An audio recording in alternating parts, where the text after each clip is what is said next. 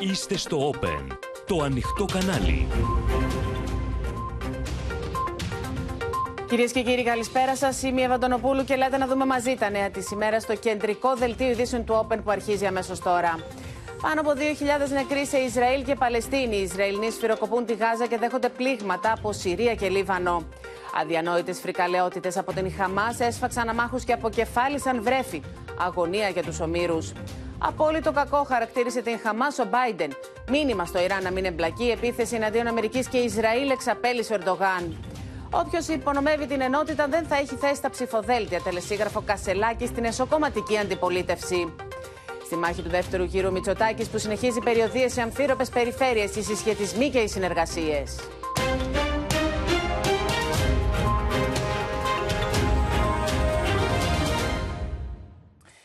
Φλέγεται κυρίες και κύριοι για πέμπτη ημέρα η Μέση Ανατολή. Το Ισραήλ είναι αντιμέτωπο με πολλαπλά μέτωπα, καθώς δέχεται πειρά από τη Γάζα, τη Συρία και τον Λίβανο. Ο στρατός του Ισραήλ απαντά με αντίπεινα από αέρος με σφυροκόπημα στη λωρίδα της Γάζας, ισοπεδώνοντας ολόκληρες συνοικίες και συγκεντρώνει δυνάμεις για πιθανή χερσαία εισβολή στη Γάζα, η οποία είναι πλέον χωρίς ρεύμα, με τον Ζωζέ Μπορέλ να τονίζει πως αυτό δεν συνάδει με το διεθνές και ανθρωπιστικό δίκαιο. Βαρύ φορό αίματος πληρώνουν οι άμαχοι και από τις δύο πλευρές, με τις εκτιμήσεις να κάνουν λόγο για τουλάχιστον 2.300 νεκρούς ως αυτήν την ώρα. Οι Ηνωμένες Πολιτείες ενισχύουν τη δύναμη πυρός με στόχο τη στήριξη προς το Ισραήλ, με τον Τούρκο Πρόεδρο να εξαπολύει συνεχείς επιθέσεις προς τη Ουάσιγκτον με την κατηγορία πως υποστηρίζει όλες τις τρομοκρατικές οργανώσεις. Θα τα δούμε λοιπόν όλα αυτά αναλυτικά. Με τον απεσταλμένο του Όπεν στην, ε, στο Ισραήλ και στην πόλη Άσχελον τον βλέπουμε ήδη το Σωτήρι Δανέζη. Βλέπουμε στο Ρεβάν το Θανάση Ευγερινό, τη Μαρία Ζαχαράκη στην Κωνσταντινούπολη, στο Βερολίνο τον Παντελή Βαλασόπουλο, τη Μέρια Ρόνη στις Βρυξέλλες και την Ιουλία Βελισαράτου από την αίθουσα Διεθνών Ειδήσεων. Και Σωτήρη, θα ξεκινήσουμε από εσένα, γιατί συνεχώς κάθε ώρα ζείτε τον απόλυτο τρόμο εκεί με τις επιθέσεις από ρουκέτες. Ναι, είμαστε στο νοσοκομείο της Άξονον. Ήμασταν εδώ και χθες. Σήμερα για δεύτερη φορά, μέσα σε λίγες μέρες στο νοσοκομείο χτυπήθηκε ξανά. Αυτή τη φορά χτυπήθηκε μία πτέρυγα ε, αποκατάστασης τραυματισμένων παιδιών. Ε, πολλά δε από τα παιδιά αυτά είχαν έρθει από τη Γάζα. Ευτυχώς δεν υπήρξαν θύματα, αλλά ήταν άλλη μια στιγμή από εκείνες που βλέπει κανείς με τρόμο τις ρουκέτες να προσγειώνονται μέσα σε κατοικημένες περιοχές και πιο συγκεκριμένα σε αυτό εδώ το νοσοκομείο που φαίνεται ότι βρίσκεται πάνω στην τροχιά των ρουκετών που έρχονται ε, από τη Γάζα. Να πούμε σε αυτό το σημείο ότι τις τελευταίες, στα τελευταία λεπτά κυκλοφορεί μια πληροφορία στα μέσα κοινωνικής δικτύωσης, η οποία είναι άκουσα ανησυχητική και επιβεβαιώνεται με κάποιο τρόπο από τον Ισραηλινό στρατό, ο οποίος αναφέρει πολλαπλά ίχνη παραβίασης του ε, Ισραηλινού εναέριου χώρου στο βόρειο τμήμα της χώρας, δηλαδή στα σύνορα του Λιβάνου, εκεί όπου δρά η Χεσμολά. Με ό,τι μπορεί να σημαίνει αυτό, επαναλαμβάνω αυτή την πληροφορία την οποία επιβεβαιώνει ο, ο Ισραηλινός στρατός μιλώντας για πολλαπλά έχνη παραβίασης του εναέριου χώρου, ενδεχομένως να είναι ντρόν αυτά από την πλευρά της Χεσμολά και εδώ βεβαίως υπάρχει αυτό το παράδοξο που ε, παρατηρούν οι αναλυτές εδώ και αρκετό καιρό, αυτή την σύμπραξη του μουσουλμανικού κόσμου πέρα από το σχίσμα που υπάρχει ανάμεσα σε Σιήτες μουσουλμάνους και Σουνίτες μουσουλμάνους. Η Χαμάς είναι το Σουνιτικό Ισλάμ, Χαμάς σημαίνει Τουρκία, Χαμάς ε, σημαίνει Σουνιτικός κόσμος και από την άλλη η Χεσμολά του Λιβάνου η οποία είναι φίλο Ιρανική σιητική οργάνωση. Οι δύο πλευρές του μουσουλμανικού κόσμου λοιπόν σε αυτή εδώ τη σύγκρουση έρχονται κοντά με ένα κοινωνεχθρό εχθρό το Ισραήλ να δούμε πώς θα εξελιχθεί αυτή η ιστορία γιατί από την άλλη έχουμε παράλληλες πληροφορίες ότι οι Αμερικανοί στέλνουν ισχυρές δυνάμεις και στην Ιορδανία, αεροπορικές δυνάμεις αλλά και κάποιες πληροφορίες για μετακινήσεις στρατευμάτων της 101 αερομεταφερόμενης μεραρχίας του Αμερικανικού στρατού ε, μιας μονάδας πρώτης γραμμής η οποία έρχεται στην Ιορδανία ενδεχομένως όπως ε, ε, παρατηρούν οι αναλυτές για να φιλούν οι Αμερικανοί την πλάτη του Ισραηλινού στρατού όταν θα είναι απασχολημένος στη Γάζα. Είναι πολλά αυτά που συμβαίνουν και δεν φαίνονται στο Ισραήλ τις τελευταίες ε, ε, ώρες και τα τελευταία 24 ώρα. Υπάρχει έντονη φημολογία ότι πίσω από τις γραμμές στο, στην, στην πλευρά του Ισραήλ βρίσκονται ακόμη αρκετοί μαχητές της ε, Χαμάς οι οποίοι δεν επέστρεψαν στη Γάζα.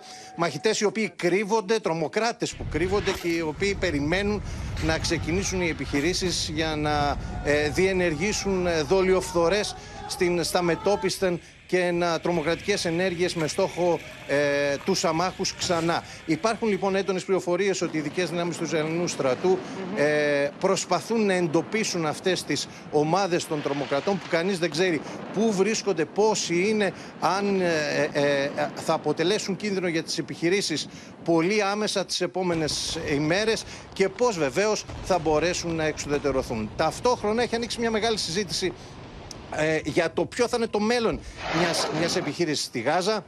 Ο στόχος δηλαδή, ο τελικός, τον οποίο η κυβέρνηση του Ισραήλ θα θέσει ως στόχο αυτής της επιχείρησης, εδώ υπάρχουν αρκετά αναπάντητα ερωτήματα και πολλά αδιέξοδα. Ε, ειδικά αν η σύγκρουση αυτή ξεφύγει από τα στενά όρια, θα είναι η καταστροφή και ο αφοπλισμός της Χαμάς. Ε, είναι ποτέ κάτι τέτοιο δυνατό όταν μιλάμε για 40.000 μαχητές; Θα είναι η κατάληψη και η κατοχή της Γάζας; Το Ισραήλ έκανε ό,τι μπορούσε για να βγει από μια τέτοια κατάσταση πριν ορισμένα χρόνια. Θα ξαναμπεί σε αυτή τη δινή θέση; Και πόσο καιρό θα διαρκέσει αυτή η σύγκρουση; Μπορεί ένα μικρό κράτος το οποίο βασίζεται στο δόγμα της Παλαϊκής Άμυνας και κινητοποιεί 300.000 εφέδρους ανθρώπους, πολίτες από τις δουλειές τους, οι οποίοι ε, έρχονται στο στρατό και ως αποτέλεσμα επιβραδύνει την οικονομική μηχανή της χώρας, θα μπορεί να κρατήσει μια σύγκρουση για ένα μεγάλο χρονικό διάστημα. Πολλά τα ερωτήματα, πολλά συμβαίνουν στο προσκήνιο και στο παρασκήνιο, όπως πολλά συμβαίνουν και στην ε, πολιτική ζωή της ε, χώρας. Λίγα 24 ώρα πριν από μια σημαντική κομβική και ίσως ιστορική ε, πολεμική περιπέτεια για το Ισραήλ, την Παλαιστίνη και τη Μέση Ανατολή. Λοιπόν, ε, Σωτήρη Δανέζη, θα σε βρούμε και πάλι σε λίγο. Είπαμε βρίσκεσαι στο νοσοκομείο της ε, Ασκελών, ε, το οποίο και αυτό χτυπήθηκε νωρίτερα. Πάμε να δούμε τις στιγμές τρόμου που ζήσατε πριν από λίγο, Σωτήρη Δανέζη, μαζί με τον Κώστα Παπαδάτο, με βροχή από ρουκέτης.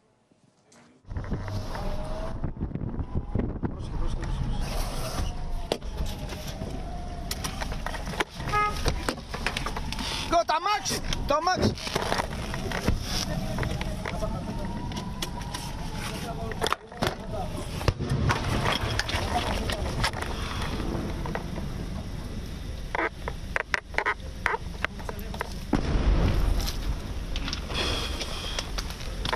Μην τραβάς έτσι, κάτσε κάτω.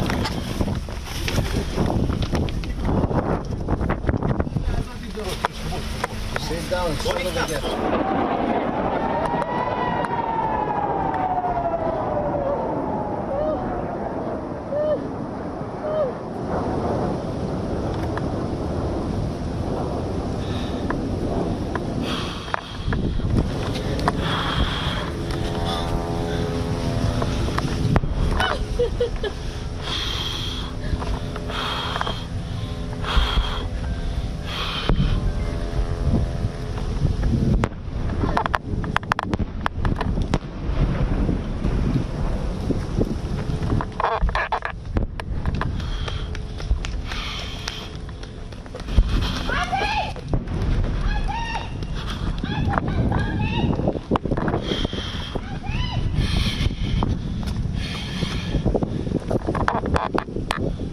Αυτή είναι μια χαρακτηριστική σκηνή που μπορεί να ζήσει κανείς στην Άσκελον στις κατοικημένες περιοχές πολύ κοντά στο νοσοκομείο της ε, πόλης, 15 χιλιόμετρα από τη λωρίδα της Γάζας, όπου καθημερινά, κάθε μισή, κάθε μία ώρα ακούγεται ο ήχος των σιρήνων και δευτερόλεπτα μετά έρχονται οι ρουκέτες Χαμάς και ο τρόμος μαζί με αυτές, ο τρόμος και ο θάνατος.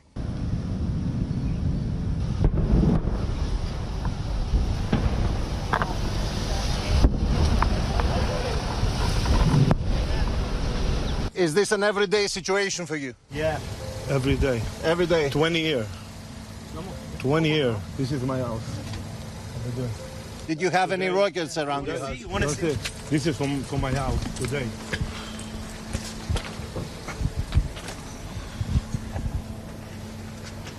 That was where? That's a fragment. This is from my house. My own. In your house? Yeah, in my house. Και ακούσαμε τον Σωτήρη Δανέζη που είπε οι άνθρωποι αυτοί του είπαν πω ζουν τον τρόμο και το θάνατο εδώ και 20 μέρες. Ωστόσο, τώρα η κλιμάκωση είναι πολύ, πολύ ε, επικίνδυνη και διαφορετική. Τώρα, η Ιουλία Βελισσαράτου στην αίθουσα Διεθνών Ειδήσεων, το Ισραήλ σφυροκοπά την Γάζα.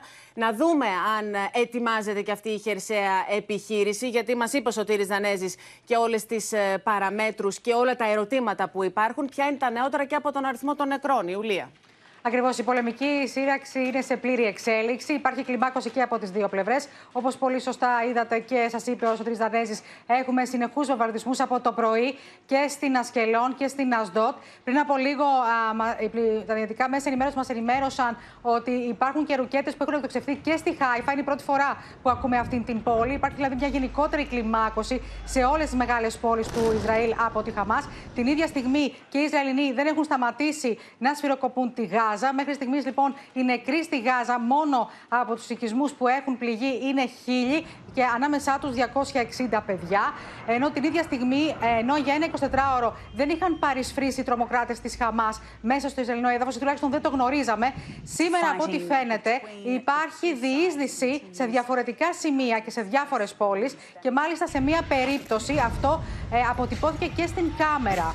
Ε, είναι πραγματικά ε, απολύτω άξιο πώς μπορούν να το κάνουν αυτό, αλλά είναι και συνεχής ε, τα τηλεοπτικά δίκτυα τα οποία μας μεταδίδουν αυτές τις εικόνες. Δεν ξέρω αν θες να το δούμε και μαζί να αυτό. Να δούμε λοιπόν την καταδίωξη από την μεριά των Ισραηλινών αστυνομικών που καταφέρουν να κινητοποιήσουν μέλη της Χαμάς. Για να δούμε το σχετικό περιστατικό.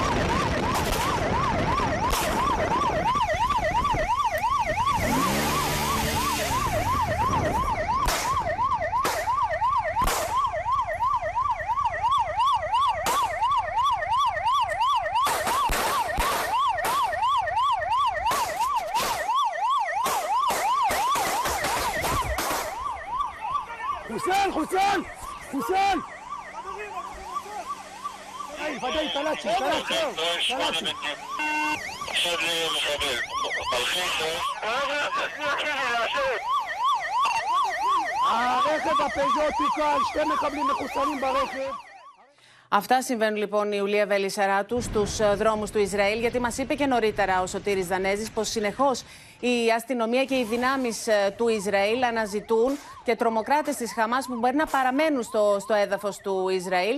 Ενώ φαίνεται πως είναι πια γεγονός η κυβέρνηση Εθνικής Ενότητας. Ακριβώς. Είναι γεγονός λοιπόν η κυβέρνηση Εθνικής Ενότητας. Ενώ παράλληλα, όπως είπες και εσύ στην αρχή, ετοιμάζεται και η χερσαία επέμβαση. Όμως πρέπει να ληφθούν υπόψη πάρα πολλές παράμετροι για να μην χαθεί ικανός αριθμός Ισραηλινών στρατιωτών από τη στιγμή που πιθανότητα η Χαμάς να έχει ναρκοθετήσει και τη Γάζα. Ε, ξέρει σπιθαμή προς πιθαμή ε, κάθε σοκάκι. Οπότε δεν θα ρισκάρει ο Νετανιάχου κάτι τέτοιο, ούτε η κυβέρνηση Εθνικής Ενότητας. Ενώ α, την ίδια στιγμή ανακοινώθηκε από την ελληνική κυβέρνηση ότι τις επόμενες ώρες θα ε, απαγορεύσει τις πτήσεις, ε, τις εμπορικές πτήσεις για πέντε μέρες. Δεν έχει γίνει επίσημη ανακοίνωση ακόμα. Τις περιμένουμε, την περιμένουμε τις επό, το επόμενο 48 ναι. ώρα. Και τέλος να σου πω ότι σε ό,τι αφορά πώς βλέπει η ίδια η Χαμάς τη στάση των χωρών της περιοχής απέναντί της, είναι χαρακτηριστικά τα όσα λέει σε ανάρτησή του ένα ηγετικό στέλεχο της οργάνωσης. Χαρακτηρίζοντας μάλιστα θετική τη στάση της Τουρκίας αν θε να δούμε μαζί και την κάρτα του μέλους αυτού του γραφείου της ε, Χαμάς. Το Ιράν και η Αλγερία είναι ξεκάθαρα δίπλα μας. Βλέπουμε επίσης θετικά τη στάση της Τουρκίας και του Κατάρ. Μην διστάσετε να δείξετε τη στάση σας σύμφωνα με την ανθρωπιά, τη θρησκεία και την αδελφοσύνη μας. Έτσι λοιπόν να δούμε όλο το πλαίσιο, το τι συμβαίνει ακριβώς και ποιες είναι οι συμμαχίες. Τώρα, η Ιουλία Βελισσαράτου θα σε βρούμε και στην συνέχεια. Σε ευχαριστούμε προς το παρόν και πάμε να δούμε τώρα, κυρίες και κύριοι, όλα τα νεότερα από το πολεμικό μέτωπο. Οι βόμβες πέφτουν σαν τη βροχή. Σφυρίζουν πάνω από τα κεφάλια των πολιτών. Κόλαση φωτιά στην πόλη Ασκελών. Τα Ισραηλινά συστήματα αναχαιτίζουν τις ρουκέτες της Χαμάς σε μεγάλο ύψος, αλλά τα θράψματα πέφτουν στο έδαφος, προκαλώντας τραυματισμούς. Από χθες η Γαμά δεν έχει σταματήσει τους βομβαρδισμούς κατά κύματα, με το κάθε κύμα να απέχει από το προηγούμενο κατά 3 με 4 λεπτά. Οι βομβαρδισμοί είναι ασταμάτητοι και στην Ασδότ. Οι ρουκέτες εκτοξεύονται με ρυθμούς πολυβόλου.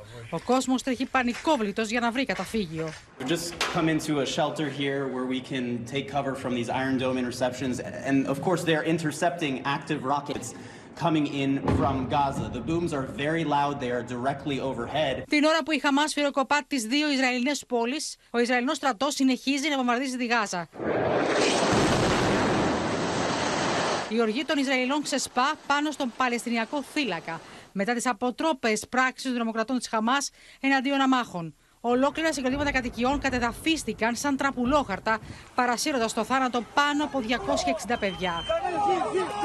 Ο συνολικός απολογισμός από τον διήμερο βομβαρδισμό ξεπερνά τα χίλια θύματα. Σε ασφυξία η Γάζα, καθώς έκλεισε και ο μοναδικός σταθμός ηλεκτρικής ενέργειας. There's no electricity. Uh, there's no food supply. There's no water.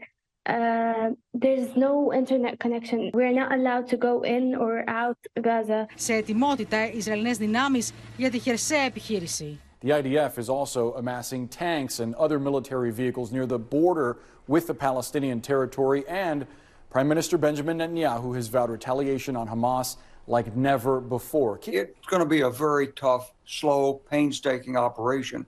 Got to do it with maximum protection for your own troops. Because you have to understand that Hamas, this is not going to be a surprise to Hamas. They knew that this is what they were going to get. This is what they want. They want to bring that Israeli ground force in and attack it from every direction. Δύο αεροπλανοφόρα στέλνουν κοντά στο Ισραήλ οι Ηνωμένες Πολιτείες.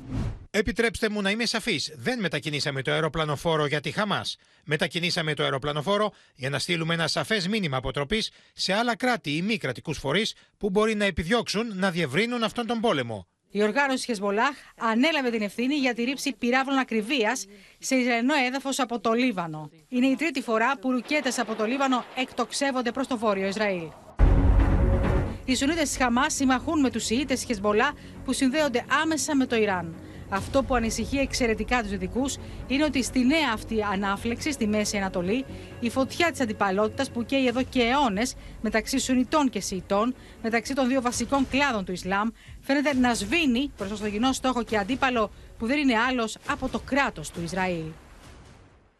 Λοιπόν, πάμε να δούμε τώρα με τη βοήθεια της Γεωργίας Γαρατζιώτη που βρίσκονται οι Αμερικανικές και οι Νατοικές δυνάμεις Γεωργία.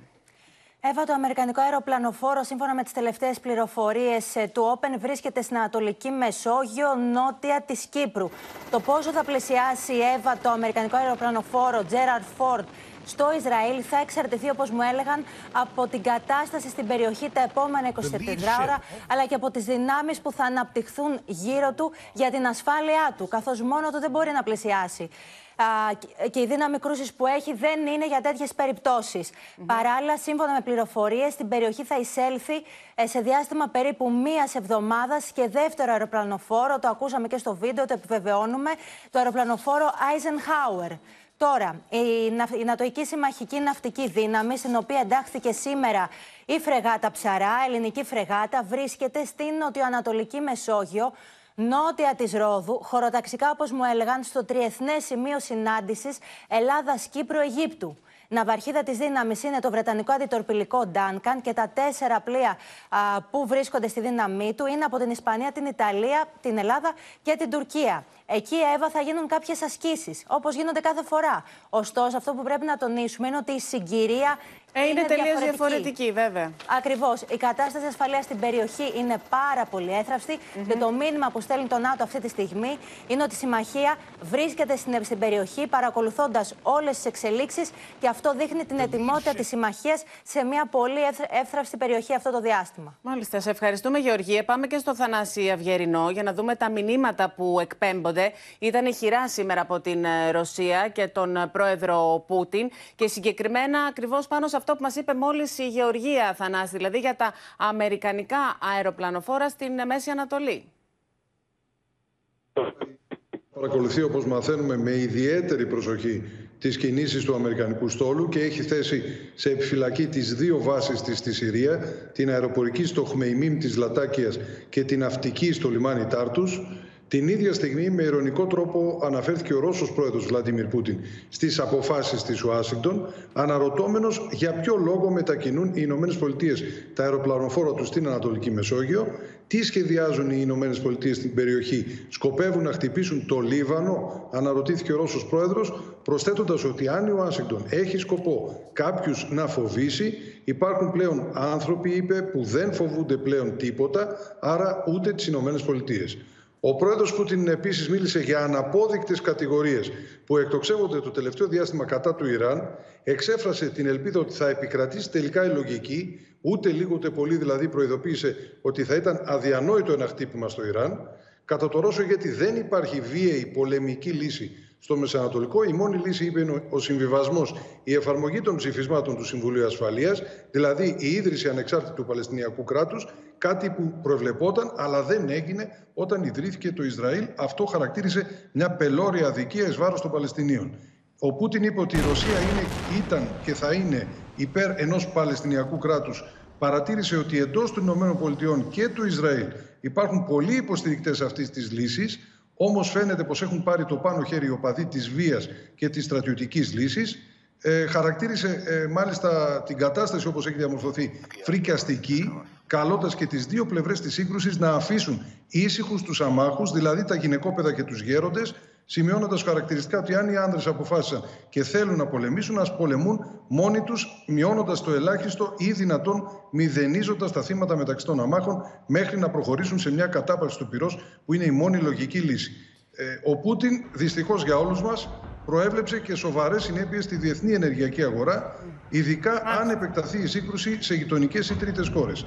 Ε, μίλησε για λάθη της Ευρωπαϊκής Ένωσης ε, που έχουν προχωρήσει σε αποφάσεις που εμποδίζουν το εμπόριο των ρωσικών ε, καυσίμων. Ε, είπε λοιπόν. ότι είναι ηλίθιοι αυτοί που δεν κατανοούν τις συνέπειες από την ε, διακοπή της εμπορίας των ρωσικών καυσίμων. Για να τα δούμε λοιπόν όλα αυτά στην πράξη και τι χειμώνας μας περιμένει. Σε ευχαριστούμε πολύ. Τώρα κυρίες και κύριοι δεν το χωρά ανθρώπου νου στην αδιανόητη θηριωδία που διέπραξαν οι τρομοκράτες της Χαμάς σε ένα κυμπούτζ κοντά στα σύνορα με την Γάζα. Τουλάχιστον 100 άνθρωποι δολοφονήθηκαν άγρια από τους ενόπλους. Ολόκληρες οικογένειες ξεκληρίστηκαν και οι φανατικοί Ισλαμιστές αποκεφάλισαν και έκοψαν, έκαψαν σωρούς θυμάτων ανάμεσά τους και μωρών.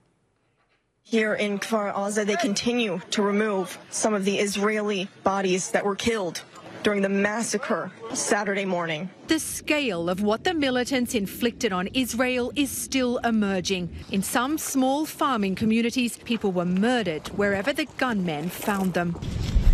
Εικόνες ανίποτης φρίκης αντίκρισαν οι Ισραηλινοί στρατιώτες μόλις μπήκαν στο κιμπούτζ Κφαραζά, σε κοντινή απόσταση από τα σύνορα με τη Γάζα.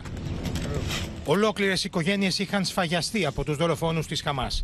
Από σπίτι σε σπίτι, οι φανατικοί Ισλαμιστές σκότωναν με μανία γονείς, παιδιά, ηλικιωμένους. Αποκεφάλισαν πολλά από τα θύματα τους.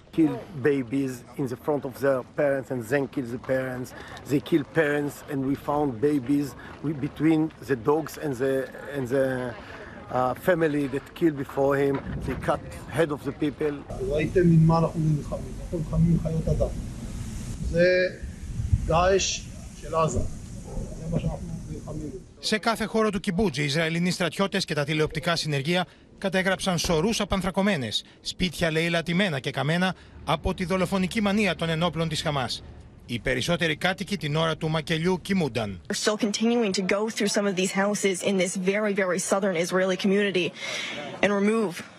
The Israeli citizens that were killed inside their homes, gunned down, stabbed, uh, different grenades. Who could do this? They must have shed their humanity, and what's left is something inhuman to see baby carriages with bullet holes in them and blood.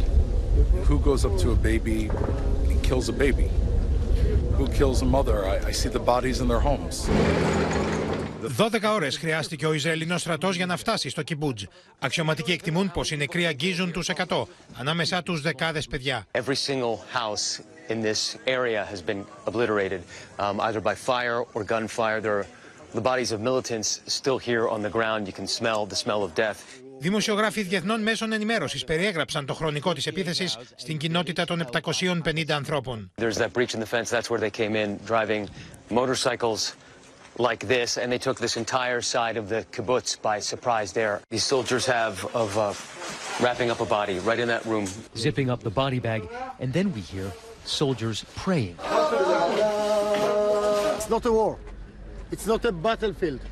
You see the babies, the mother, the fathers in their bedrooms, in their protection rooms, and how the terrorists kill them. It's not a war. It's not a battlefield. It's a massacre. It's a terror act activity. Επιζώντες από το μακελιό περιέγραψαν τις στιγμές φρίκης όταν οι ένοπλοι εισέβαλαν στα σπίτια, άνοιξαν πύρα διακρίτως και έδωσαν τη χαριστική βολή σε πολλά από τα θύματά τους. Killed uh, in cold blood, but it's the same rage. ISIS, Al Qaeda, and Hamas. It's this absolute disregard for human life. Εκτιμάται πως κάποιοι από τους ενόπλους της Χαμάς έφτασαν με ελεξίπτωτα πλαγιά στο Κιμπούτζ, ευνηδιάζοντας τους από αέρος. This is one of the paragliders that flew in here. You can see the engine here, the propellers here made of carbon fiber, the fuel tank up here, and the frame of it and the seat at the front. Στην Ουάσιγκτον, ο Αμερικανός πρόεδρος Biden εξέφρασε τον αποτροπιασμό του για τη σφαγή στο Κιμπούτζ στην τηλεφωνική επικοινωνία που είχε με τον Ισραηλινό πρωθυπουργό Νετανιάχου. There are moments in this life, and I mean this literally, when the pure, unadulterated evil is unleashed on this world. Parents butchered using their bodies to try to protect their children. Stomach turning reports of being, babies being killed. Entire families slain. Κυρίες και κύριοι, σιγά σιγά οι παίκτες τοποθετούνται στη σκακέρα. Μετά την πολιτική των ίσων αποστάσεων, ο Ταγί Περντογάν πήρε πλέον ξεκάθαρη θέση υπέρ των Παλαιστινίων. Ενώ, όπως θα μας πει η Μαρία Ζαχαράκη, το τελευταίο 24ωρο εξαπέλυσε και επίθεση κατά των ΗΠΑ και κατά του Ισραήλ. Είπε πως η ανθρωπότητα κάνει τα στραβά μάτια. Ένας διαφορετικός Ερντογάν, Εύα, εδώ και ένα 24ωρο. Να δούμε βέβαια πόσο θα κρατήσει αυτή τη φορά. Όσον αφορά λοιπόν την κρίση στη Γάζα, αρχικά ουδέτερος και με ίσες αποστάσεις αλλά και ίσες κατηγορίες προς όλους.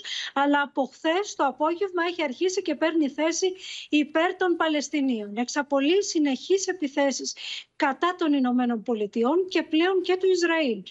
Όλοι αναρωτιούνται γιατί άλλαξε τη ρητορική του, τι συνέβη.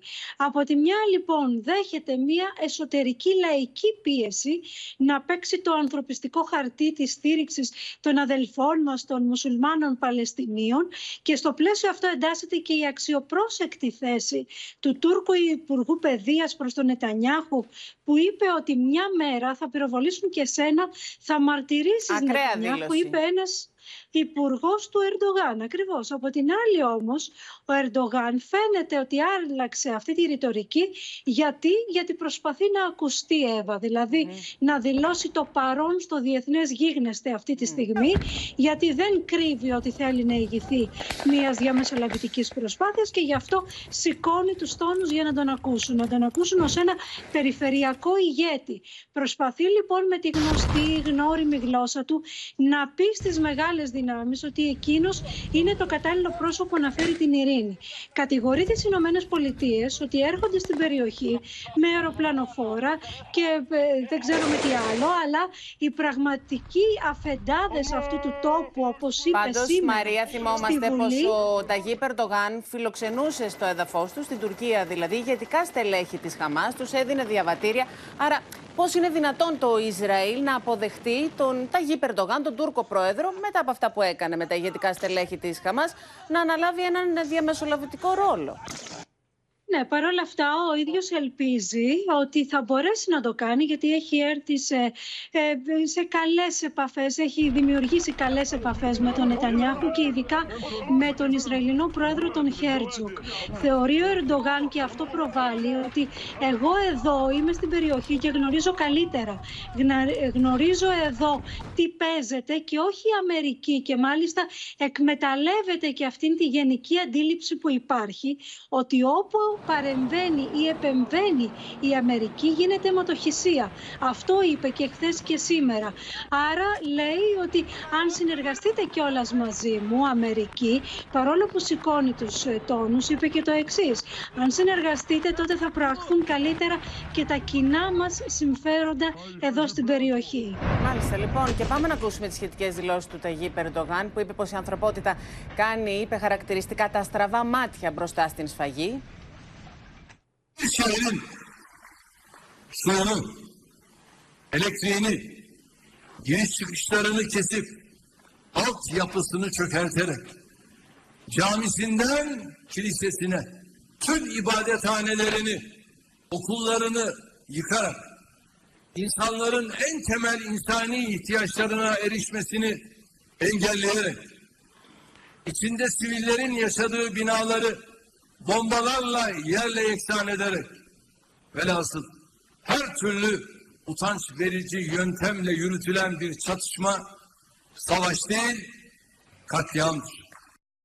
Λοιπόν, αναρωτιόμασταν η Ιουλία Βελισσαράτου, κυρίες και κύριοι, και εμείς και η διεθνής κοινότητα και όλοι οι αναλυτές, πώς είναι δυνατόν το Ισραήλ και οι μυστικές υπηρεσίες να μην είχαν αντιληφθεί πως πρόκειτο να γίνει επίθεση. Επίθεση από την Χαμάς, από τους τρομοκράτες. Έρχεται τώρα στο φως της δημοσιότητας από τους Αμερικανούς πως η Αίγυπτος είχε προειδοποιήσει.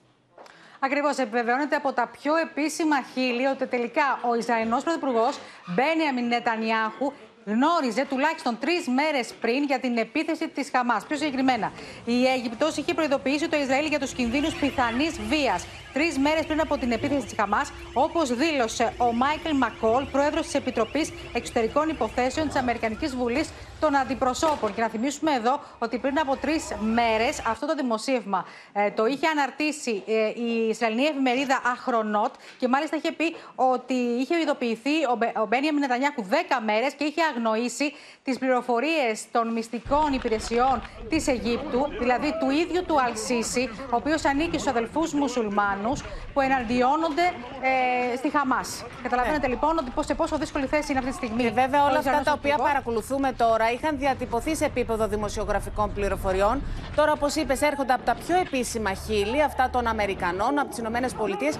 Και όλο αυτό η Ιουλία Βελισσαράτου μας θυμίζει Pearl Harbor. Ακριβώς.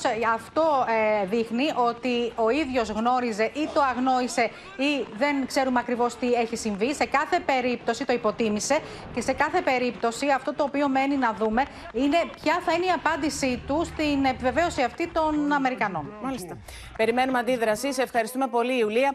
Φωτιά έχει πάρει τώρα, κυρίες και κύριοι, όπως είδατε, και το διπλωματικό παρασκήνιο. Την στήριξή του στο Ισραήλ εξέφρασε ο Αμερικανός πρόεδρος σε επικοινωνία που είχε και μάλιστα on camera με τον πρωθυπουργό της χώρας Νετανιάχου. Και ενώ η μετοχυσία στο Ισραήλ αυξάνεται, σφοδρή επίθεση εξαπολύει ο Τζο Μπάιντεν στη Χαμάς για τις βιαιότητες τις οποίες έχει προκαλέσει. So in this moment, we must be crystal clear. We stand with Israel. We stand with Israel.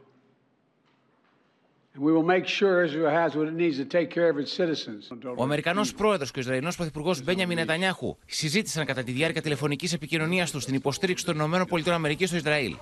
Ο Νετανιάχου ευχαρίστησε τον Μπάιντεν για την υποστήριξη των Αμερικανών. Mr. President Joe, I want to thank you for your continued and unequivocal support and the work of your entire administration to support us. And since we last spoke, the extent of this evil, it's only gotten worse. They, they took dozens of children, bound them up, burned them, and executed them. And they're even worse than ISIS. They re- They're even worse than ISIS, and, and we need to treat them as such. Μπάιντεν και Νετανιάχου συμφώνησαν να παραμείνουν σε επαφή τι επόμενε ημέρε. Στο Ισραήλ θα μεταβεί ο Υπουργός Εξωτερικών των ΗΠΑ, Άντωνι Μπλίκεν, προκειμένου να ενημερωθεί για τις πολεμικές επιχειρήσεις ενάντια στη Χαμάς, ενώ θα επισκεφτεί και την Ιορδανία, που παραδοσιακά έχει πολύ καλές σχέσεις με τη Δύση. Άμεση ήταν η απάντηση της Χαμάς. Το Παλαιστινιακό Ισλαμικό Κίνημα Αντίστασης Χαμάς απορρίπτει και αποδοκιμάζει έντονα τα εμπριστικά σχόλια του Προέδρου των ΗΠΑ Τζο Μπάιντεν, τα οποία συνέπεσαν με τη βάρβαρη Ισραηλινή κατοχική επίθεση στη λωρίδα της Γάζας και στα υπόλοιπα κατεχόμενα Παλαιστινιακά εδάφη. Την ίδια ώρα, ο Ερντογάν φαίνεται να εγκαταλείπει την πολιτική των ισορροπιών, υποστηρίζοντας πως η στρατιωτική παρουσία των Αμερικανών θα προκαλέσει σφαγές στη Γάζα. Amerika'nın uçak gemisinin İsrail'de ne işi var?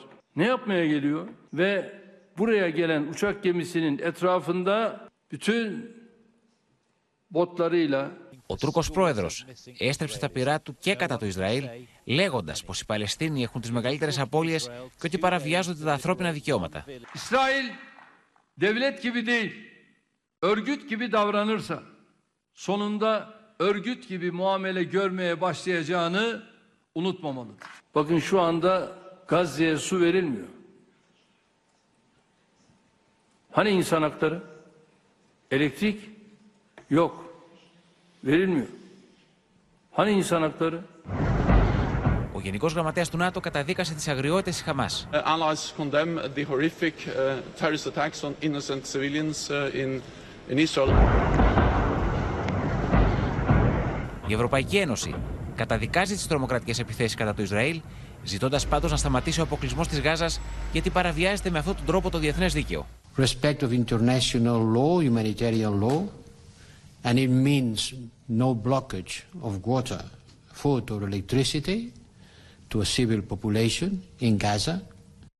Ο Ρετζέπ Ταγί Περντογάν, κυρίες και κύριοι, μέσα στο τελευταίο 24ωρο έχει εξαπολύσει διαδοχικές επιθέσεις στις Ηνωμένες Πολιτείες. Ένα από τα πολύ σημαντικά που είπε είναι πως η Ουάσιγκτον στηρίζει όλες τις τρομοκρατικές οργανώσεις. Τώρα, σε εξέλιξη είναι η Σύνοδος των Υπουργών Άμυνας του ΝΑΤΟ, με τον πόλεμο στην Ουκρανία να είναι, όπως θα μας πει η Μέρη Αρώνη, στην επίσημη ατζέντα. Ωστόσο, όλα αυτά τώρα διεξάγονται με φόντο την ανάφλεξη στη Μέση Ανατολή. Να δούμε λίγο και την στάση της Ευρωπαϊκής Ένωσης και τα μηνύματα που εκπέμπονται.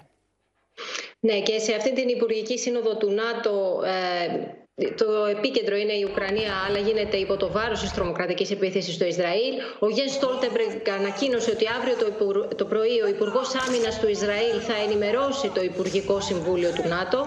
Επανέλαβε επίσης ότι όλοι οι σύμμαχοι του ΝΑΤΟ καταδικάζουν τις φρικτές τρομοκρατικές επιθέσεις στους αθώους πολίτες του Ισραήλ.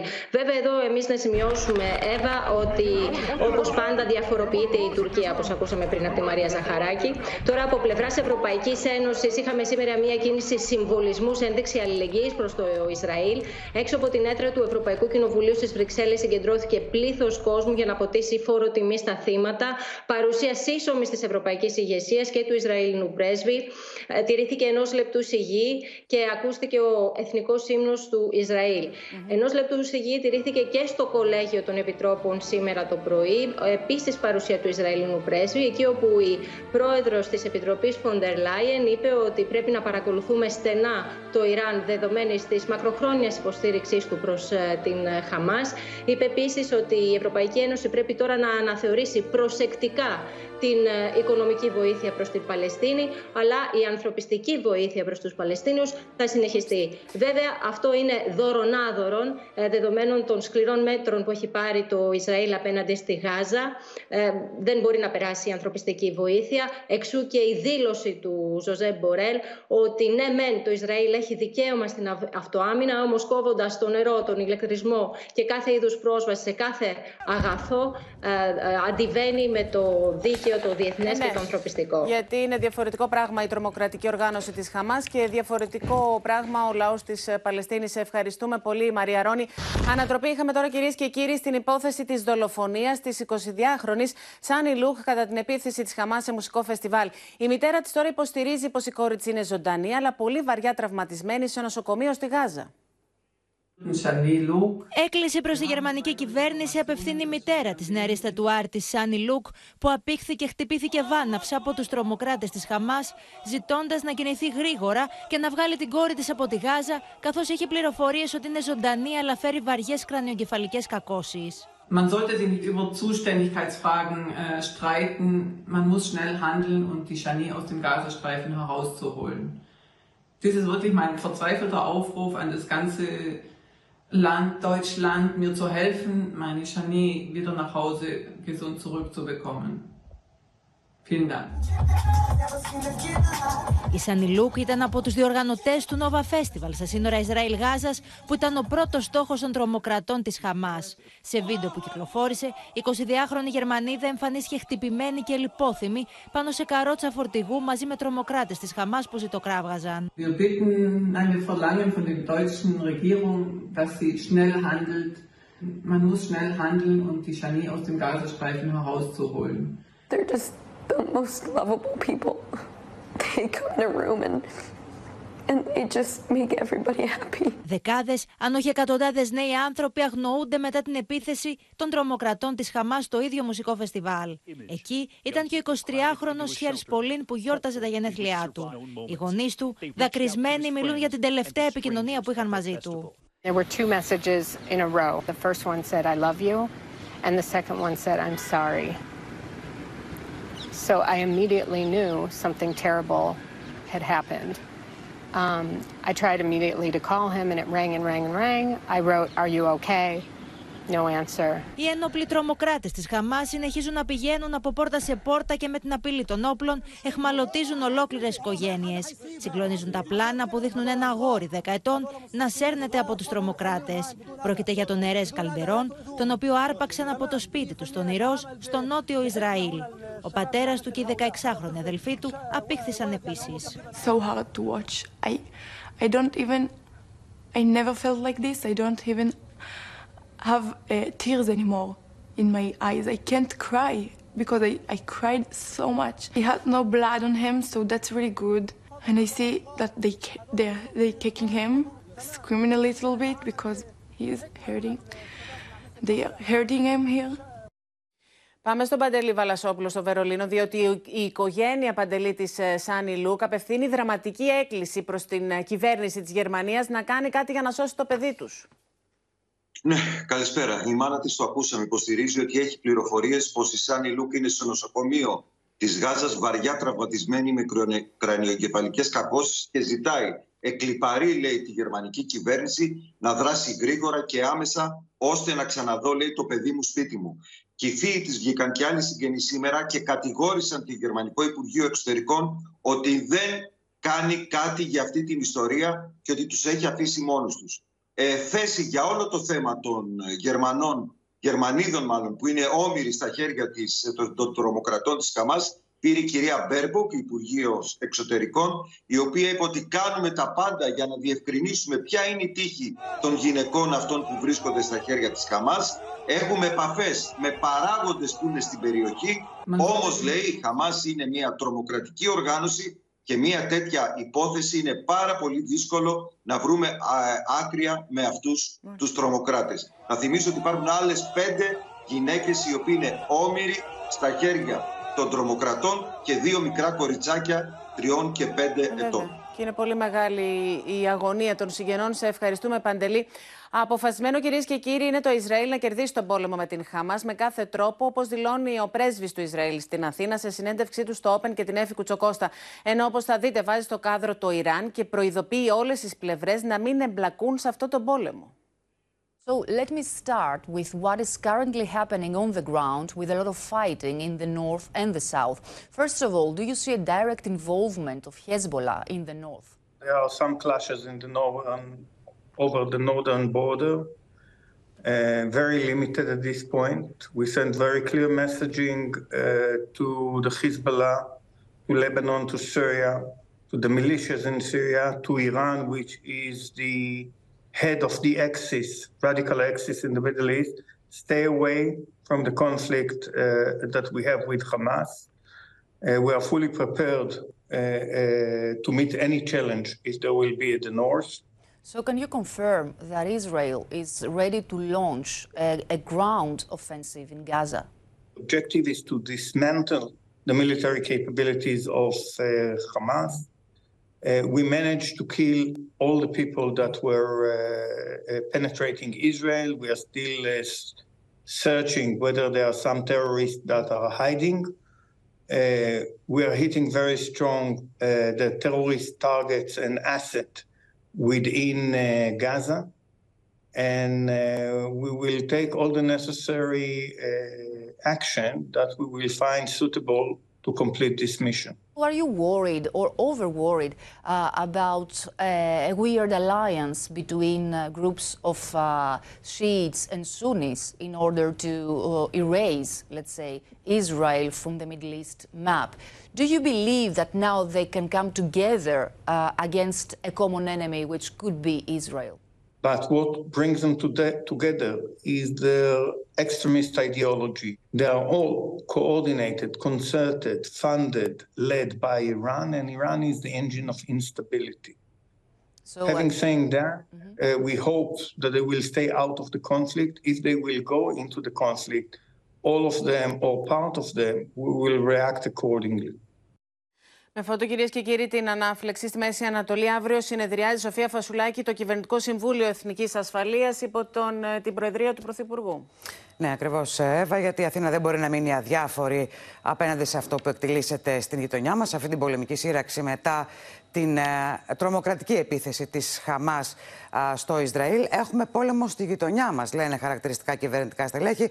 Αναπτύσσεται στρατιωτική δύναμη στην περιοχή και πρώτο μέλημα είναι αύριο να γίνει μια πρώτη αξιολόγηση στο Κισέα, ε, μια πρώτη αξιολόγηση της κατάστασης, αλλά και των πιθανών επιπτώσεων των οποίων μπορεί να γίνουμε μάρτυρες όπως για παράδειγμα τυχόν μεταναστευτικών ροών ή αυτό που ακόμα ε, φοβούνται και θέλουν να είναι σε επιφυλακή κυβερνητικά στελέχη είναι η ασφάλεια των δομών κράτησης, ε, Εύα, γιατί όπως γνωρίζεις εκεί ε, κρατούνται ε, κάθε ε, λογής ε, υπηκότητας ε, άνθρωποι που μπορεί να γίνουν, όπως καταλαβαίνεις, μπορεί μέσα σε, αυτά τα, σε, αυτά, σε αυτές τις δομές, σε αυτά τα κέντρα κράτησης, μπορεί να υπάρξει οποιοδήποτε περιστατικό, οποιαδήποτε σύγκρουση που μπορεί να οδηγήσει σε ανάφλεξη. Αυτό λοιπόν που θέλουν στην κυβέρνηση είναι να είναι έτοιμοι για οποιαδήποτε διαχείριση κρίση, αντιμετώπιση οποιασδήποτε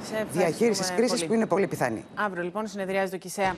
Στιγμές τεράστιας αγωνίας, κυρίες και κύριοι, και φόβου για τους Έλληνες που παραμένουν εγκλωβισμένοι στο Ισραήλ και κάνουν ό,τι είναι δυνατόν για να φύγουν από την κόλαση του πολέμου. Όσοι κατάφεραν να επιστρέψουν, όπως θα δείτε, με ζωγραφισμένο τον τρόμο στα πρόσωπά τους, μιλούν στο Open για τη φρίκη που βίωσαν.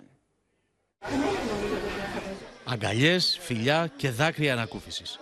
Έλληνες που έζησαν τον εφιάλτη στο Ισραήλ επιστρέφουν στην πατρίδα με τους συγγενείς τους να είναι εκεί για να τους υποδεχθούν. Μία από αυτούς, η Ντέζη Βαρσάνο, σπούδασε στην Ιερουσαλήμ και έκανε οικογένεια εκεί τα τελευταία 13 χρόνια. Μητέρα τριών παιδιών περιγράφει σκηνές που σοκάρουν. Έπρεπε να τρέχουμε στα καταφύγια. Ε, πολλοί φίλοι μας ενέβαζαν post στο facebook, στο instagram ότι φίλοι τους δεν, δεν τους βρίσκουν, δεν τους απαντάνε στο τηλέφωνο. Όπως λέει δεν έβγαλε εισιτήριο επιστροφής και δεν έχει σκοπό να γυρίσει στο Ισραήλ εάν δεν ηρεμήσουν τα πράγματα. Ε, ευτυχώς τα παιδιά μας είναι μικρά. Ε, ο μεγαλύτερος είναι τεσσάρων, οπότε δεν πολύ καταλάβαινε ακόμα τι συμβαίνει.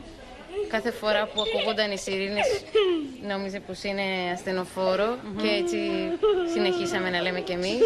Ο εφιάλτης όμως δεν έχει τελειώσει για αρκετούς Έλληνες, οι οποίοι ψάχνουν να βρουν αεροπορικό εισιτήριο και είτε δεν βρίσκουν, είτε πρέπει να το χρυσοπληρώσουν. Αν σας πω πάλι το, το κόστος του εισιτηρίου θα μου πείτε είσαι τρελή μάλλον. Ε, χίλια ευρώ αύριο για Λευκοσία. Στο αεροδρόμιο του Τελαβίβ επικρατεί το αδιαχώρητο. Ο Ιωνάθαν Ιατρού, πατέρας δύο αγοριών, 6,5 ετών, προσπαθεί να επιστρέψει στην Ελλάδα από την Κυριακή, αλλά δεν τα έχει καταφέρει. Από χθες φιλοξενείται σε σπίτι συγγενών του για να είναι κοντά στο αεροδρόμιο. Δεν θα ήθελα να φύγω γιατί είναι το σπίτι μου. Τι να κάνω, ε, να μείνω και να έχουν τα παιδιά μου θέματα.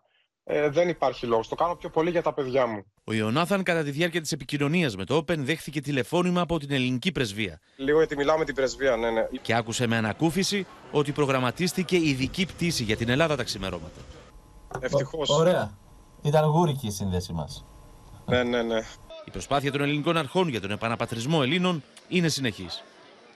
Κύριε Μεσέλιδα, κυρίες και κύριοι, αυστηρή προειδοποίηση για αποκλεισμό από τα ψηφοδέλτια όσων επιχειρήσουν να υπονομεύσουν την κοινοβουλευτική ομάδα έστειλε σήμερα ο πρόεδρος του ΣΥΡΙΖΑ Στέφανος Κασελάκης, λίγο πριν ανακοινώσει το σχήμα των νέων τομεαρχών του κόμματος.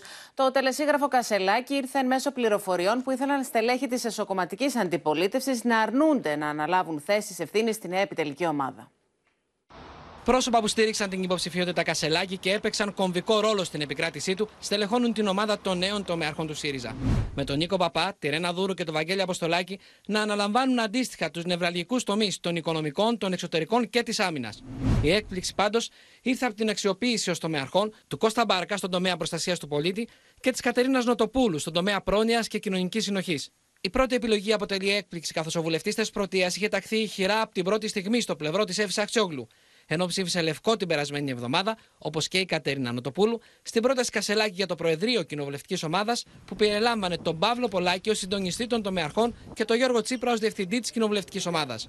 Κρίσιμους ρόλους αναλαμβάνουν μεταξύ άλλων η Έλενα Ακρίτα ως αναπληρώτρια στα δικαιώματα και την ισότητα, η Αθηνά Λινού ω τομεάρχης παιδείας και η Ράνια Θρασκιά ως αναπληρωτής τομεάρχης. Η ανακοίνωση των τομεαρχών πάντως έγινε στον απόϊχο της βόμβας που έριξε από νωρίς το πρωί ο Στέφανος Κασελάκης ο οποίος με ανάρτησή του έστειλε τελεσίγραφο έξωσης από τα ψηφοδέλτια σε όποιον, όπως ανέφερε, υπονομεύσει την ενότητα της κοινοβουλευτικής ομάδας. Δείχνοντας ως αποδέκτες βουλευτές που ψήφισαν λευκό για τον Παύλο Πολάκη την περασμένη εβδομάδα ή αρνήθηκαν θέσεις ευθύνης. Ο Παύλος Πολάκης επικρότησε άμεσα την προειδοποίηση Κασελάκη. Αυτό. Απλά και ξεκάθαρα. Το τελεσίγραφο Κασελάκη απορρίπτουν στελέχη της Ομπρέλας. Η Ανέτα Καβαδία ανάρτησε ιστορική φράση του Λουδοβίκου του 14ου, γνωστού και ως Βασιλιά Ήλιου, και υπενθύμησε πως το καταστατικό άλλα λέει για τα ψηφοδέλτια. Το κράτος είμαι εγώ. Το κόμμα πάντως έχει όργανα θέσει καταστατικό. Καταργήθηκαν μήπως και δεν το ξέρουμε; Την ίδια ώρα εντείνεται η δημόσια συζήτηση για το αποτέλεσμα των αυτοδιοικητικών εκλογών, με τον Πάνο Σκουρλέτη να επιτίθεται στο Χρήστο Σπίριτζη για τα περικοινή καθόδου με το Πασόκ. Ο κ. Σπίριτζης, ξέρετε, ήταν υπεύθυνος για να οργανώσει την αυτοδιοικητική δουλειά. Ε, και παρέδωσε λευκή κόλλα. Και παρετήθηκε ε, λίγες μέρες πριν. Χρειάστηκε ένα και πλέον χρόνος καθυστερήσεων με ευθύνη των μελών της Ομπρέλας για να εφαρμοστεί η απόφαση του συνεδρίου για συγκρότηση δικτύου αυτοδιοίκησης. Ο καιρός της ανοχής, της προσωπικής στοχοποίησής μου και των ευρύτερων στοχοποιήσεών μας τελείωσε. Για τα περί υπονόμευσης ξέρουν όλοι οι σύντροφοι πάνω και δεν ξεχνούν. Στο Open η Πετυπέρκα δεν έριξε ευθύνη στο νέο πρόεδρο για το εκλογικό αποτέλεσμα. Έσταξε όμως δηλητήριο για τη Θεοδόρα Τζάκρη και την πολιτική κατεύθυνση του κόμματος. Κυρία Τζάκρη μας είπε ότι θα μας πάρει τα κεφάλια. Κυρία Τζάκρη έχει έρθει στο κόμμα μας από ένα άλλο κόμμα. Την καλοδεχτήκαμε και πολύ καλά κάναμε. Ο στρατηγικός μας στόχος είναι ο σοσιαλισμός με ελευθερία και δημοκρατία. Αυτό δεν μπορεί να αλλάξει. Άρα. Και για αν θέλουμε, ε, εάν κάποιος ήθελε ένα άλλο κεντρό κόμμα, μπορούσε να κάνει ένα δικό του άλλο κεντρό κόμμα. Και όλα αυτά την ώρα που ο Ναύαρχος Αποστολάκης επιχείρησε σήμερα διόρθωση πορείας, εξηγώντας πως τελικά ο ΣΥΡΙΖΑ στο δεύτερο γύρο στηρίζει μόνο προοδευτικούς υποψήφιους και όχι τους γαλάζιους αντάρτες. Ο ΣΥΡΙΖΑ στηρίζει τα προοδευτικά ψηφοδέλτια και μέχρι εκεί δεν μπορώ να πω τίποτα άλλο. Αυτή, αυτή είναι η γραμμή. Τώρα με περιοδίες στις κρίσιμες περιφέρειες, εκεί όπου θα λάβουν χώρα ντέρμπι και με στόχο για επικράτηση και στις 13 περιφέρειες, συνεχίζει τον προεκλογικό αγώνα ο Κυριάκος Μητσοτάκης. Γαλάζιους επιδιώκει να βάψει Νέα Δημοκρατία και τους δύο μεγάλους Δήμους, Αθήνας και της Θεσσαλονίκης, ενώ απόψε λίγο μετά τις 9 θα διεξαχθεί η τηλεμαχία Μπακογιάννη Δούκα εν ώψη του δεύτερου γύρου των εκλογών. Τρεις ημέρες πριν από τις αυτοδιοικητικές εκλογές και η Πυραιό πατάει γκάζι, στηρίζοντας τους υποψηφίους της στον αγώνα του δεύτερου γύρου, με επισκέψεις κυβερνητικών στελεχών και βουλευτών σε όλες τις περιφέρειες. Σκητάλη θα πάρει ο Κυριάκος Μητσοτάκης, παίρνοντας πάνω του τη μάχη της απόλυτης επικράτησης, αφού στόχος είναι να εκλεγούν και στις 13 περιφέρειες οι υποψήφοι του γαλάζιου στρατοπέδου. Όπου έχουμε ουσιαστικά ε, υποψήφιο της Νέας Δημοκρατίας, προτινόμενο από τη Νέα Δημοκρατία και κάποιον ο οποίος είναι υποψήφιος επίσης προερχόμενος από τη Νέα Δημοκρατία.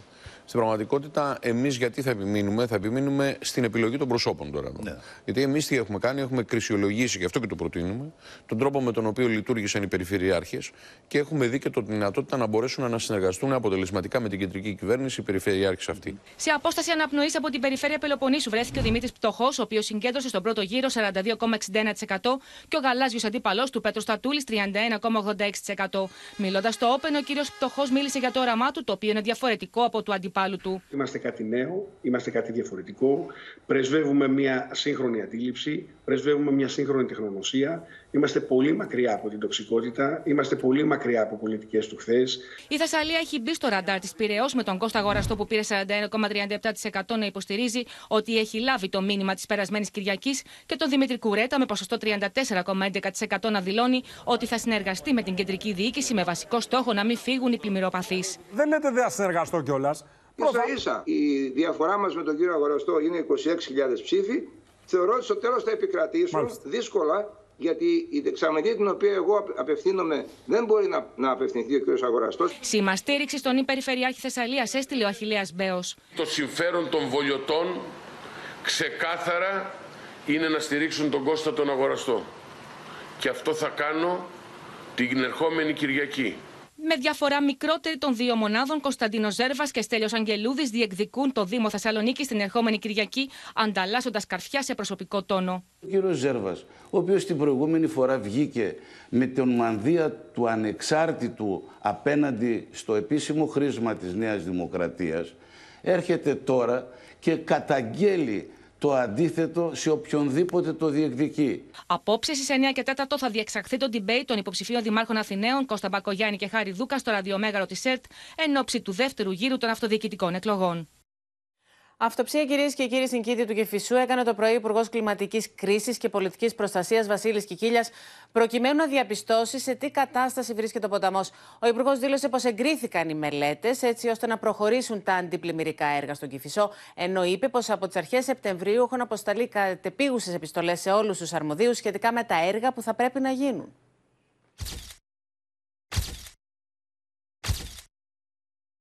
Επιπλά, φερτά υλικά, σωλήνες και πέτρες βρίσκονται πεταμένα μέσα στην κήτη του Κυφισού, ενός ποταμού που διασχίζει την Αθήνα και ο κίνδυνος για πλημμυρικά φαινόμενα σε περίπτωση ακραίων καιρικών συνθήκων είναι υπαρκτός. Προσοχή, προσοχή παρακαλώ. Το πρωί ο Υπουργός Κλιματικής Κρίσης και Πολιτικής Προστασίας Βασίλης Κικίλιας έκανε αυτοψία στον Κυφισό, συνοδευόμενος από τον Γενικό Γραμματέα Βασίλη Παπαγεωργίου και μηχανικούς του Υπουργείου, προκειμένου να διαπιστώσει σε τι κατάσταση είναι η κήτη του ποταμού. Εγκρίθηκαν οι περιβαλλοντικές μελέτες έτσι ώστε να προχωρήσουν τα μεγάλα αντιπλημμυρικά έργα στον Κυφισό. Εμείς θα συνεχίσουμε να κάνουμε αυτοψίες στις περιοχές αυτές πρώτης προτεραιότητας και επικινδυνότητας. Μία από αυτές είναι ο Κυφισός. Ενημερώνω ότι ακολουθεί μάνδρα. Ο κύριος Κικίλιας τόνισε ότι οι πλημμύρες δεν περιμένουν, χρειάζονται σχέδιο για να αντιμετωπιστούν. Έχουμε από τις αρχές Σεπτέμβρη αποστείλει με το κατεπήγον επιστολές σε όλους τους αρμοδίους.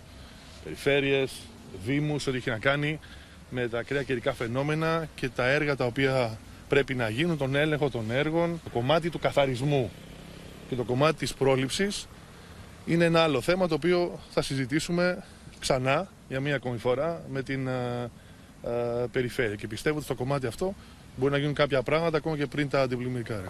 Οι αυτοψίες θα συνεχιστούν και σε άλλα ποτάμια της Αττικής. Κυρίες και κύριοι, η Ελλάδα ενισχύει ακόμα περισσότερο την θωράκισή της στον φράχτη του Εύρου. Πάμε λοιπόν στη Μίνα Καραμίτρου για να δούμε ποια είναι τα επιπλέον μέτρα που λαμβάνονται. Μίνα.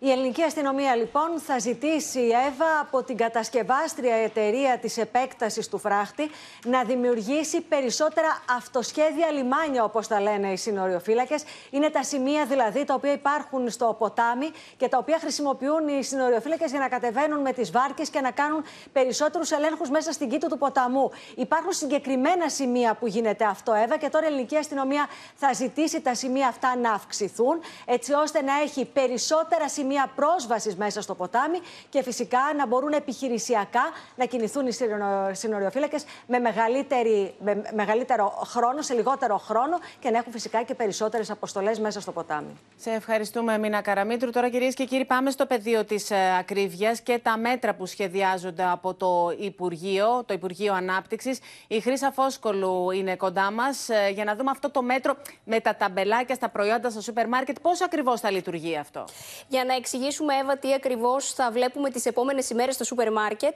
γιατί δεν θα το δούμε από σήμερα, θα το δούμε αργότερα. Θα δούμε λοιπόν ένα ταμπελάκι που έδωσε το Υπουργείο Ανάπτυξης σήμερα στη δημοσιότητα. Είναι αυτό που θα αναγράφει πάνω μόνιμη μείωση τιμής μείον 5% και θα το δούμε και τώρα στην ε, οθόνη μας. Θα είναι αυτό το ταμπελάκι, θα έχει πάνω αυτή την ειδική σήμανση και θα ξεκινήσει από τέλος Οκτωβρίου. Όχι από σήμερα, από τέλος Οκτωβρίου θα το δούμε αυτό. Αφορά 59 κατηγορίες για είδη πρώτης ε, ανάγκης και θα έχει διάρκεια 6 μήνες. Τώρα, σύμφωνα με τις ε, πρώτες πληροφορίες, Εύα, έχουν ανταποκριθεί, θα έχουμε περίπου μείωση σε 100 κωδικούς. Ω τώρα, αυτό λένε οι πληροφορίες. Στόχος του Υπουργείου Ανάπτυξης είναι να φτάσουν τα 500 και τους 500 κωδικούς όταν θα ξεκινήσει και αυτό το μέτρο, γιατί είναι σημαντικό. Μην ξεχνάμε, Εύα, ότι αν και ο πληθωρισμός έχει πέσει κάτω από το 10%, βρίσκεται στο 9,4%, η ακρίβεια παραμένει, παραμένει στα ράφια και είναι ο μεγάλος βραχνάς για τα νοικοκυριά.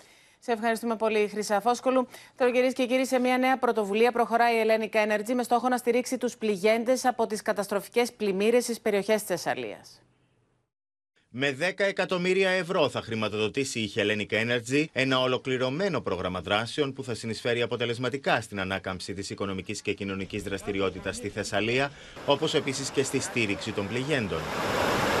Το πρόγραμμα θα χρηματοδοτήσει έργα υποδομής για τη γρήγορη ανασύσταση των πλήγησων περιοχών, αλλά και δράσεις στήριξης των ευάλωτων κοινωνικών ομάδων εν ώψη της χειμερινής περίοδου με καύσιμα θέρμανσης και κίνησης. Κεντρική θέση στο πρόγραμμα έχει η αποκατάσταση βασικών οδικών αξώνων.